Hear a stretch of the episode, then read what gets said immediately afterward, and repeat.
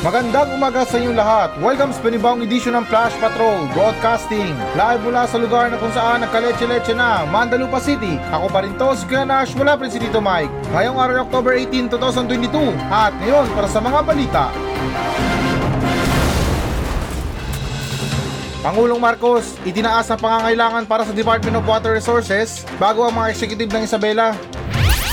Senator Imee Marcos, tinanggihan ang dagdag na ten billion na pondo para sa barangay at sangguniang kabataan eleksyon. Ten thousand pulis ipapakalat para sa Undas twenty twenty-two. Quiboloy talo sa kasong cyber libel laban kay Pacquiao. Manika, nakuhaan ng kamera na kumurap at nabukas ng bibig.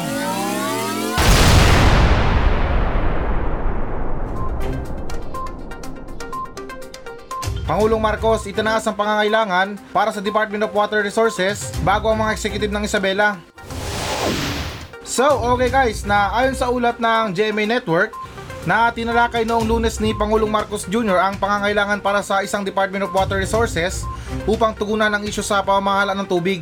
Ang D M W D umano ay magtatakda ng patakaran at magpapatupad ng mga reforma sa infrastruktura sa pamamahala ng tubig at tutulungan ng mga isyu sa supply. Sa pag-iipagpulong sa mga opisyal mula sa Isabela, tinalakay ni Pangulong Marcos ang ilang programa upang tugunan ang mga hamon ng agrikultura sa rehiyon, kabilang ang mga pagtatayo ng mga bagong dam at rehabilitasyon sa mga umiiral na. At dagdag pa dyan na pinag-usapan din nila ang pagpapahusay ng post-production at irrigation facility, pati na rin ang renewable energy.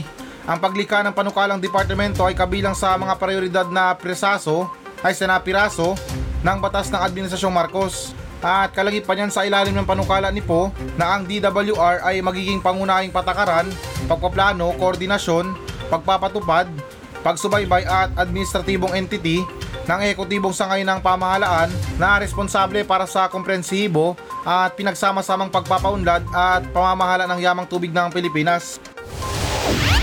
Ah, okay, so parang sa sinabi ko na yun, para akong nangako ah na okay, um, ginagampanan ko po ang pangunahing patakaran, pagpaplano, koordinasyon, pagpapatupad, pagsusubaybay sa mga asawa nyo kung may kabit. Deh, char lang guys, alam nyo, masyado natin lumili sa mga problema natin eh. Kasi, ay naku, nanggigigil talaga ako. Andun pa rin yung goal ni Pangulong Marcos eh. At saka hinihintay talaga natin na mangyari yun. Hindi naman talaga sa minamasama guys ha. Andun eh, nakasama sa ano eh, tawag dito, um, nakasama sa plataforma niya, sa pangako niya nung nangangampanya siya, nagagawin niyang twenty pesos ang kilo ng bigas. Guys, ang pwede naman siguro i-postpone lahat or itigil mo na lahat ng mga plano eh. Basta maipatupad lang yung pangako na yun, kasi nakakalungkot isipin sa dinami-dami ng pangako niya. Eh yun lang talagang bukod tangi na tingin ko, inaasahan natin mga Pilipino na makakatulong sa atin sa mga pang-araw-araw. Siyempre bigas yan, twenty pesos ang kilo ng bigas? Eh, naku, ang iba nga dyan guys, um, di na nag-uulam dahil sa bigas na lang. Naglulugaw, um, pina-fried rice, or ano, minsan buo-buo talaga, nilalagyan ng asukal, depende sa diskarte. Um, nilalagyan ng Milo para mag-ano lang, mapanawid gutom lang sa mga anak. At yung iba, adobo, mantika, inuulam. Eh, yung sa akin lang naman, eh, bakit natin ililis yung mga plano? Alam ko, importante din to eh. Kailangan din natin tugunan, pero syempre sa mga ipinangako natin, eh doon muna tayo. Kumbaga mag-stick muna tayo sa mga pangako natin. Hindi yung pag hindi kaya, ay wag na lang. Ano na lang, pass na lang. Sa opinion ko lang guys ha, um, eto, wag nyo talaga masamain ha. Um, yan ang nagpalakas sa pagboto kay Pangulong Marcos. Yang sa sinabi niya na gagawin niyang twenty pesos ang kilo ng bigas. Eh sino ba naman ang hindi nganga sa ganyang offer? twenty pesos kada kilo ng bigas? Nako, iwan yan, pati pamilya. De, charot lang guys, na ano ba, yun na nga, stick tayo sa ganung plano at saka sa pangako. Which is na itong pinaplano ni Pangulong Marcos, di ko lang alam kung ano, um, under ba to ng agriculture, pero doon pa rin tayo sa ano, sa ten thousand kada pamilya. Ay, stay na, ten thousand. Ano lang, twenty pesos kada kilo ng bigas. Pero ito guys, trivia lang ha, alam nyo ba marami ng mga scientifico ang nagsasabi na balang araw, mamumblema tayo sa tubig. Manunuyot ang mundo. Wala tayong mapagkukunan ng tubig. Ano lang yan ha, sabi-sabi ng mga eksperto or parang babala nila sa ano sa mga tao sa mundo. Which is na para sa akin, parang ano ba, opinion ko lang na naniniwala ako kasi hanggang ngayon meron pa rin tayong pinoproblema na global warming na hindi nabibigyan ng solusyon. Kaya kung isang araw guys, uh, mawala yung tubig sa mundo, paano na lang tayo mga tao? Especially sa ating mga Pilipino. Paano tayo makapaghugas ng puwet niyan? Madumi yung puwet natin, wala tayong panghugas sa tubig. Wala tayong panghugas ng plato, madumi yung mga plato natin. Paano tayong mga Pilipino? Eh di kawawa tayo. Mabubuli tayo ng mga ibang bansa dahil na yung mga puwet natin walang hugas-hugas. Sunod naman tayo na balita. Senator Imee Marcos tinanggihan ng dagdag na ten billion na pondo para sa barangay at sangguniang kabataan eleksyon. So, okay guys, na ayon sa ulat ng C N N Philippines, na sinabi ni Senador Imee Marcos na ang panukalang ten billion na karagdagang pondo para sa barangay at sangguniang kabataan eleksyon ay isang outrageous or outrageous demand dahil ipinagliliban niya noong Lunes ang Commission on Election pagdinig sa budget dahil na hindi sapat ang mga dokumento. At dagdag pa dyan na sinabi ni Marcos na hindi maaaring pag-usapan ng Senate Finance Panel ang twenty twenty-three budget ng COMELEC dahil nabigo ang komisyon na magsumite ng data na sasagot sa mga tanong na ibinangon ng mga mambabatas. At dagdag pa dyan sa isang pahayag na hindi ko po natatanggap ang budget ng barangay S K election para sa October twenty twenty-three. Hindi ko po matatanggap ang slides tungkol sa pagbabayad ng ating mga manggagawa tungkol sa O F W at ilang iba pang issue na hiniling ko. Walang naisumite maliban lamang sa PowerPoint na hindi tumugon sa mga tanong ng karamihan sa aking mga kasamahan sa Senado. At dagdag pa dyan na sinabi ni COMELEC Chairman George Garcia na isusumitin nila ang dokumento sa Lunes ng hapon. Oh, bakit hapon pa? Di ba pwede umaga? Di ba pag ano, pag professional dapat umaga, hindi pwede hapon. Kasi lumalas minute kayo eh, hindi pwede yan. Wala nang gana yung magche-check yan. Umaga sa ano, sa mga cashier o hindi naman kaya sa mga pilahan sa gobyerno. Yung iba, hindi pa cut off, uh, ano lang, ano pa, thirty minutes before pa na mag-off yung ano nila, yung trabaho nila. Inaano na nila, oy wala na, wala na pila, uwi na kayo. Kaya mga ganun guys, kaya bakit hapon pa ipapasa? Hindi ba pwede umaga? Kasi ano eh, may kasabihan tayo na daig pa ng umaga ang masipag. Ay, baliktad, daig pa ng masipag ang umaga. Eh, char lang guys. Ah, ako pagdating sa mga ganyan, na gusto ko lang kasi na maging professional. Lalo't na meron tayong pinag-uusapan na ten billion na pondo, pambihira naman yan, tapos hapon isasubmit. Ay naku, hindi pwede ang ganyan. Kasi iba nga sa school or sa ating mga student dati, kung magsasubmit tayo ng requirements, bawal kung hapon, di ba? Kasi iisipin ng teacher, eh, dinoktor mo na to, no? Ay, bawal na to, hindi na to, ano, hindi na to itatanggap. At anyways, na ito guys, pag-usapan natin yung tungkol sa, ano, barangay, ano, barangay kagawad ba to? Ay, hindi. Barangay official pala at saka sa sangguniang kabataan. So guys, um, eto ha, hindi ko lang alam kung ano ba talaga yung mga trabaho nila.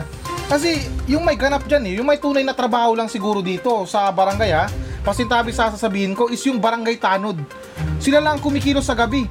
Sila lang nakikita mo dyan sa ano, sa gabi na palakad-lakad, nagbabantay, nagmamasid, um, pinapanatili yung ano, yung kapayapaan hanggat sa maaari. Pero kung makikita mong kagawad, barangay chairman, parang bihira silang makita. Kung may away lang, makikita mo sila na, oy, sa, sa barangay, sumama ka. Ah, kakausapin kayo ni, ano, ni barangay captain or barangay chairman. Pag dun lang guys, may gulo, nandun lang sila, lumalabas lang sila. Pasintabi lang guys ha, kasi dito sa Mandalupa, ganun talaga ang, ano, ganun talaga ang senaryo. Walang kwenta, mas may kwenta pang mga barangay tanod na nung nagkaroon ng pandemya. Akala mo, S P O four kung makahuli ng mga, ano eh, ng mga violator. Oy, halika dito, sumama ka sa akin. Which is good kasi ginagawa lang nila yung trabaho nila. Dapat lang talaga. Eh yung sa akin lang, dapat kasi guys dito sa mga barangay official na to, um, di ko lang alam kung official ba ang mga, ano, ang mga tanod. Pero sa, sabi sa akin ni Mang Dodong, yung tanod namin sa barangay Silaway, eh minsan daw may rango sila, minsan wala. Depende raw kung merong okasyon or wala. Kung merong okasyon, uh, meron silang rango. Pero kung wala naman, eh tanod lang sila. At alam nyo guys na dyan lang talaga ako naawa sa mga barangay tanod. Di naman talaga sa ano ha, na minamaliit sila. Kasi sila yung tipo na tao na nagsisipag sa mga trabaho. Nagpupuyat, um, kumbaga sa ano, sa mga entrance, kung sa mga gwardiya, no I D, no entry. Uh, sa kanila, no copy, no duty. Pero nandyan pa rin sila guys, nagsisipag pa rin sila sa mga trabaho nila. Hanggat maaari na kaya nilang gumising, gigising sila. Magbantay, magronda, magpatrolya para lang sa ngalan ng kapayapaan. Pero tingnan niyo yung mga sahod nila. Kakarampot lang guys. Tapos yung malaki ang sahod nandun, mahimbingan tulog. Safe na safe pa. At linawin ko lang guys ha, hindi naman sa pambabatikos. Marahil na wala akong alam sa mga sinasabi ko dahil na opinion ko lang naman. Pero yun ang sa nakikita ko. At alam ko na ganyan din yung opinion nyo or tingin nyo ba sa ano, sa trabaho sa mga barangay na yan. Mas may kwenta pa yung mga barangay tanod kesa naman sa mga opisyal dyan. Um, especially dito sa Mandalupa. Dahil dito, ay nako. Yung mga barangay kagawad dito sa Barangay Silaway, barangay captain namin dito sa Barangay Silaway, parang call boy. Lumalabas lang pag pinapatawag. At madagdag ko lang din guys na itong sangguniang kabataan na to. Um, ito, marahil na marami nang may problema dito kasi um, parang hindi naman gumagana yung ano nila, yung plataforma nila. Kumbaga ilan sa mga sangguniang kabataan, pasintabi lang ha, wala akong binibigyan na pangalan. Pero alam niyo naman na ilan sa kalakaran ng sangguniang kabataan. Um, yung alam lang, basketball lang. Magpatayo ng liga. Eh yan lang naman ang alam nila eh. Hindi naman sa sinasabi lahat. Pero dito sa Mandalupa, ganun din. Um, same ano din, same topic din sa mga plataforma na yan, sa mga programa nila. Um, yung mga sangguniang kabataan dito, walang ibang alam na ipa um, ipa-event sa barangay namin kundi pa basketball lang. Oo, maganda, walang problema kasi iwas droga pagdating sa mga kabataan. Mas nauhumaling sila sa mga sports na yan kaysa naman na bumatak diyan, di ba? Walang problema, pero paano naman yung fairness na tinatawag natin? Paano naman yung mga kabataan na walang walang ano, walang gusto sa basketball or walang hilig sa mga basketball na yan? Paano kung hilig nila mag-volleyball, mag-sepak takraw, mag-badminton? Wala na bang paliga para sa kanila? Sports din naman yan ah. Kaya yan talaga ang dapat natin tutukan guys pagdating sa mga sangguniang kabataan. Lalo't na ewan ko lang guys ha kung pinupondohan sila ng malaki. Pondo rin guys, pero ng taong bayan din ang ginagamit nila para sa mga paliga na yan, para sa mga programa nila. Kaya ano ba, kailangan natin bantayan or alamin kung ano bang ginagawa nila. At muli guys, na hindi naman talaga sa pambabatikos ha, syempre na hinimay din natin lalo't na naglilingkod sila sa taong bayan gamit yung pera ng taong bayan. Kaya para sa akin na dapat lang tayong makialam tungkol sa mga ginagawa nilang trabaho. Kasi ito ha, hindi talaga sa amin na masama. Parang lumalabas kasi dito na yung trato sa atin or merong nagbigay ng pondo sa atin. Tapos sinabi ng ano, yung nautusan, um, or pati na sinabi dun sa nautusan na o ito ha, ilibre mo yung kapatid mo, dali mo sa mamahaling restaurant. Pero yung ginawa ng magulang na kapatid mo, dinaya ka, in-scam ka, eh dinala ka lang sa karinderya. Alam nyo guys ha, ewan ko lang kung totoo to ha, para sa akin nararamdaman ko kung worth it talaga yung trabaho ng ano, ng isang opisyal sa gobyerno, masarap ang buhay natin. Or what I mean, hindi pala worth it kung talagang tapat yung trabaho ng isang opisyal sa gobyerno. Kasi para sa akin, kaya lang siguro nagkaletse-letse yung trabaho nila dyan. Nagaya-gaya na sila lahat dyan sa trabaho nila. Kung nangurap yung nasa taas, sasabihin nila, uy, ba't siya nangurap? Ako, ako rin kaya? O, di ba? Sino ang kawawa dito? Di tayong taong bayan. Pero bahala na guys, pagdating sa mga ganyan, di ko na alam. Ano? Pagod na ako eh. Kasi sa mga pangako pa lang nila, parang napakalabo na masundo, Ma- masundo. What I mean na mangyari pala. Kaya kalimutan nyo na yung sinabi ko guys, uh, magtrabaho na lang kayo dyan. Um, work hard, keep hard. Sunod naman tayo na balita. ten thousand pulis ipapakalat para sa Undas twenty twenty-two. So okay guys, na ayon sa ulat ng C N N Philippines, na hindi bababa sa ten thousand pulis ang ipapakalat sa Metro Manila para sa ligtas na pagdiriwang ng All Saints Day o Undas, sabi ng National Capital Region Police Office nitong Lunes.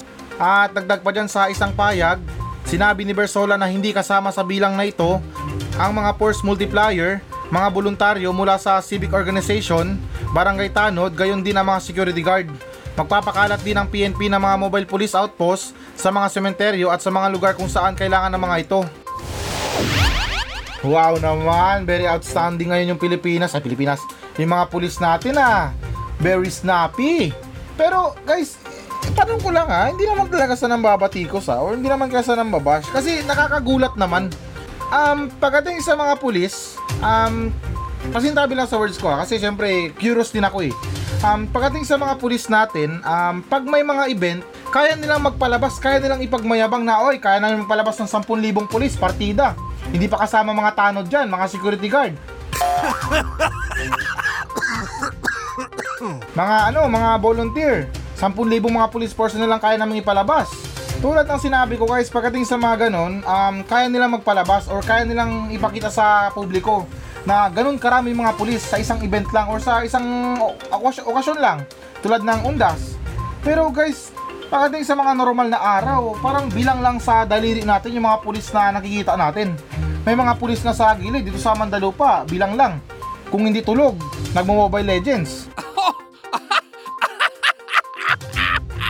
Tapos dito sa Mandalupa, yung mga pulis din dito, galit pa kapag sinumbungan mo. Na pulis, mamang pulis, tulong, may nang ano sa akin, may nang away sa akin. Ay, nang away naman pala eh. Okay lang yan, magbati rin kayo. Itong sinasabi ko guys ha, itong mga lumalabas sa bibig ko, hindi to pang babatikos. Kasi syempre, question din yan. Uh, malamang isa rin akong normal na tao na nagtataka pagdating sa mga ganyan, na yung tipo na sa mga pulis natin kaya nila mag-deploy or magpalabas na ganyang karaming pulis, pero nasaan sila sa mga normal na araw? Saan ba sila? Busy ba sila? Mag-construction sila? Busy ba sila? Nandun sila sa Manila Bay naglilinis ng mga kalat? Busy ba sila? Nandun sila sa abroad para nagtatrabaho sa ibang trabaho? Yung ganong klaseng palaisipan ba sa akin guys pagdating sa mga ganun? Nasaan yung mga pulis natin pagdating sa mga normal na araw, sa mga okasyon?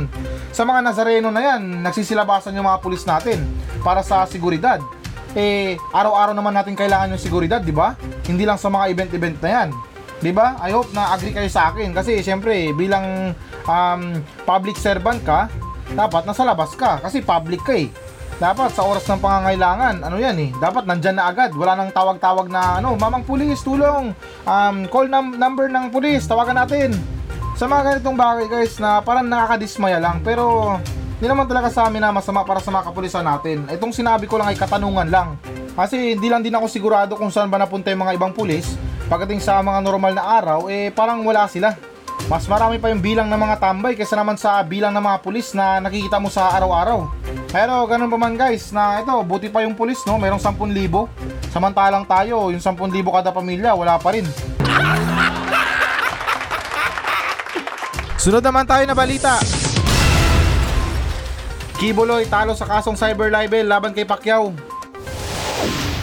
So, okay guys, na ayon sa ulat ng Philstar na mabisang ibinasura ng Davao City Prosecutor Office ang cyber libel charge na isinampa ng international evangelist ng Jesus Christ of the name above, every name na si Pastor Apollo Quiboloy laban kay dating Senador Manny Pacquiao. Ang anim na pahinang resolusyon na nilagdaan ni Prosecutor Jose Charito Cortez the second at inaprubahan ni Davao City Prosecutor Hopi Abansena noong nakaraang linggo ay nanindigan na ang reklamo ni Quiboloy laban kay Pacquiao na tumakbo ngunit natalo noong May ninth presidential election ay hindi kapanipaniwala. At guys, nadagdag pa dyan na ang tinampok na bagong paghatol ng cybercrime, ang lumang problema ng criminal libel Quiboloy network na nananawagan sa abusing franchise na may red tagging personal sa pag-atake. At dagdag pa dyan na ang pagtatalo ng nagrereklamo na ang iba't ibang mga press release ng respondent dito ay nagpapahiwatig na patunay na malisyosong intensyon ng huling bahagi na anim na pahinang resolusyon na binasa. Haroroy, natalo. So ayun na, kakanta na si ano, si Manny Pacquiao. Gagawin ko ang lahat para sa'yo, kung ito ang dahilan upang magkasundo tayo. De, char lang guys. Um, unang-una sa lahat, um, ako, kinokongrats ko si Senador Manny Pacquiao. Or what I mean na dating Senador Manny Pacquiao, um, don't worry na kung natalo ka man kay Mayweather, eh at least natalo mo yung anak ng Diyos. Wala ka ng lugi dun. Yung nilikha ng Diyos, natalo ka. Samantalang yung anak mismo ng Diyos, natalo mo. Alam nyo guys, para sa akin ha, sa nangyaring ito, patunay lang talaga na ang Diyos walang pinapanigan.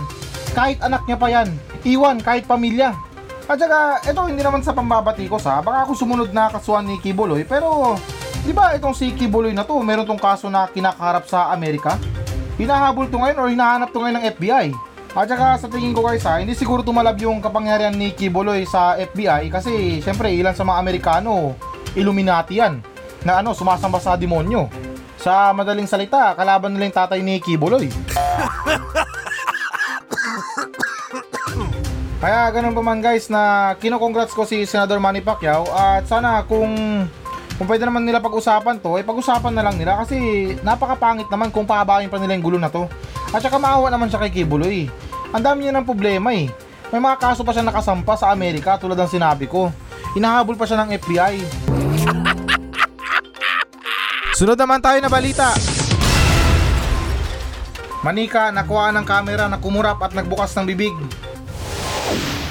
So, okay guys, na ayon sa ulat ng G M A Network, na makapanindig balahibo ang footage na nakuha sa isang antigo, or what I mean na antigong manika na bahagi ng isang collection sa England.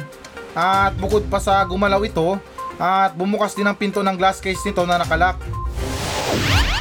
So, okay guys, um, napanood ko yung video at legit naman na gumalaw yung mata or kumurap yung mata tapos nagbukas yung pintuan, which is na sinasabi nila um, nakalock daw yun at yung bunga nga gumalaw.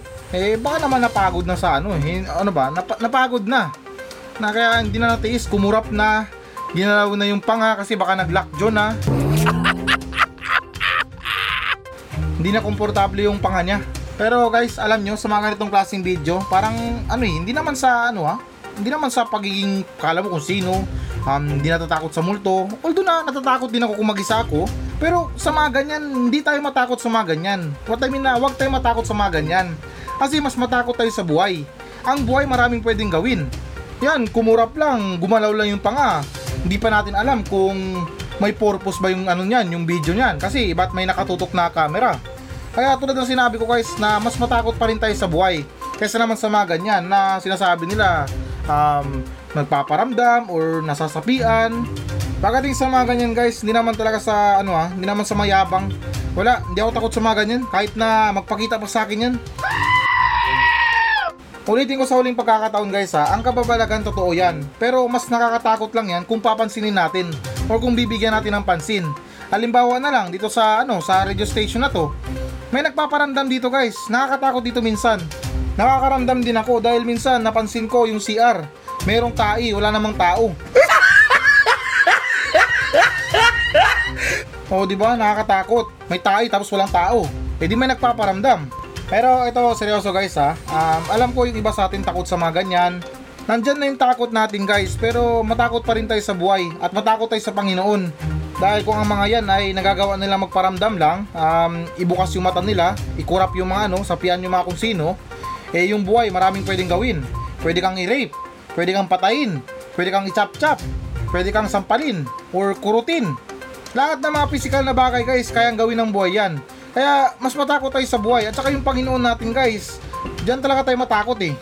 Dahil baka sa isang igla, pag na-bad trip sa atin yan, isang sabi lang yan na anak, halika na, sumama ka na.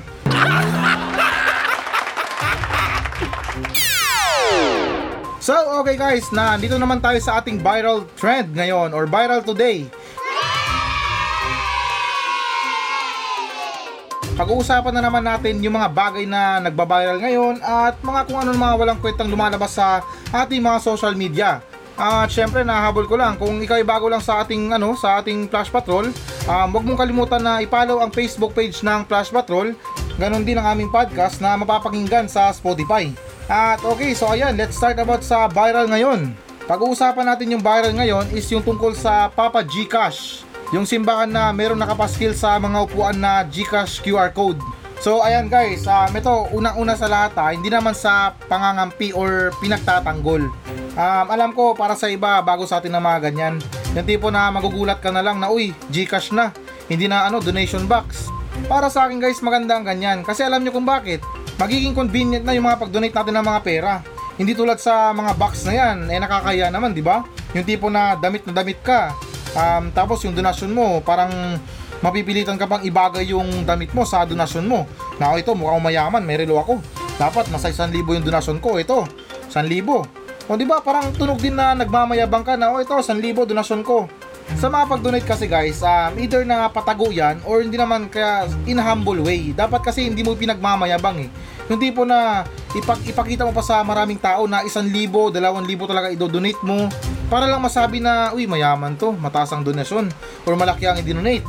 Para sa akin guys, um, wala sa ano yan eh, wala sa pera yan. Nasa bukal ng puso yan kung labag ba sa'yo or talagang Um, ano ba tawag doon, yung nasa puso mo talaga yung pagdodonate ng pera. Kasi yung iba napipilitan lang ng dahil sa tulad ng sinabi ko, um, nakadepende yung outfit nila sa idodonate nila. Hindi tulad sa Gcash na to, eh hindi malalaman ng ibang tao kung magkano yung dinonate mo. Humble pa or ano pa, um, tahimik pa. Ikaw at Diyos lang yung nakakaalam kung magkano yung dinonate mo. Kaya ganun pa man guys ha, sa balita na to or sa ating pinag-uusapan na to, um, wag naman sana tayo mag-react ng sobra dang dahil lang sa um, nagkaroon na ng Q R code na Gcash sa mga upuan. Kasi malay ba natin guys na isa rin to sa mga dahilan kung bakit na yung iba hindi na nakapagbibigay ng donasyon nila. Kasi kumbaga parang nahihiya sila sa i-offer nila or ibibigay nila na twenty lang, ten piso lang, piso lang. Alam nyo guys, kahit piso pang i-donate mo, pag bukal sa puso mo yan, parang isang milyon, isang bilyon yan sa Panginoon. At hindi rin porket na malaki ang i-donate mo, eh kung iniisip mo kung nasa puso mo yung pagmamayabang, eh parang walang halaga yan sa Panginoon. Nakatulong ka sa pangangailangan sa simbahan, pero wag kang umasa ng extra point mula sa Panginoon. At syempre guys, nabalik na rin din natin na wag naman din masyado na panahingi sa mga tao. Remind ko lang guys, simbahan lang yung mini-maintain natin, hindi yung buhay ng mga ano diyan, ng mga tao diyan. Na para makakala mo kung makapaghingi ng donasyon, ang laki ng pangangailangan eh. Ewan ko lang guys ha, kung sa mga simbahan na yan, kung meron silang mga pinapaaral, uh, meron silang binibigyan ng tulong. Pero hindi natin alam guys, kasi wala namang sinasabi, wala namang lumalabas. Wala namang, uh, what I mean na, hindi naman pinapaalam sa atin. Kaya sa mga donasyon na yan, eh, maging timing lang din tayo. Kapag nakapag-donate tayo sa isang linggo, eh okay na yun. Ano lang, sakto lang yung pagbigay natin dahil syempre tao lang din tayo. May mga pangangailangan din tayo. Kaya muli guys, na alam nyo na ha. Um, wag natin ibase yung ano ha, pagkakaroon ng malaking donasyon sa mga prayers natin. Hindi porket na malaki yung donasyon mo, mas malakas yung signal mo sa Panginoon. At last, okay kaya yung Gcash kasi nandun yung pangalan mo. Automatic yan, lista ka na agad sa langit. O di ba? Parang raffle entry lang yan. Mas maraming ticket, mas malaki ang chance na manalo.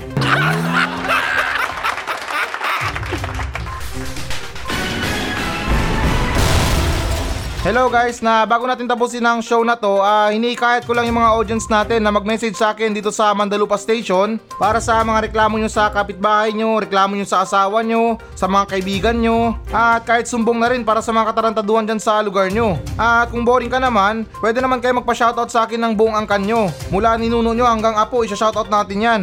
Kaya guys, na ano pang iniintay nyo? Magmensahe na kayo dito sa Facebook page ng Flash Patrol at nakakaasa kayo na walang minti sa mga pa-shoutout nyo. Paki-like na rin ang Facebook page ng Flash Patrol. Maawa na kayo, desperado na ako sa buhay. Kaya ulitin ko, para sa mga reklamo sa buhay, reklamo sa kapitbahay, reklamo sa mga tao, ay huwag kayong maya na magmensahe sa akin sa Facebook page ng Flash Patrol dahil actionan natin yan ng makabuluhang kalukuhan.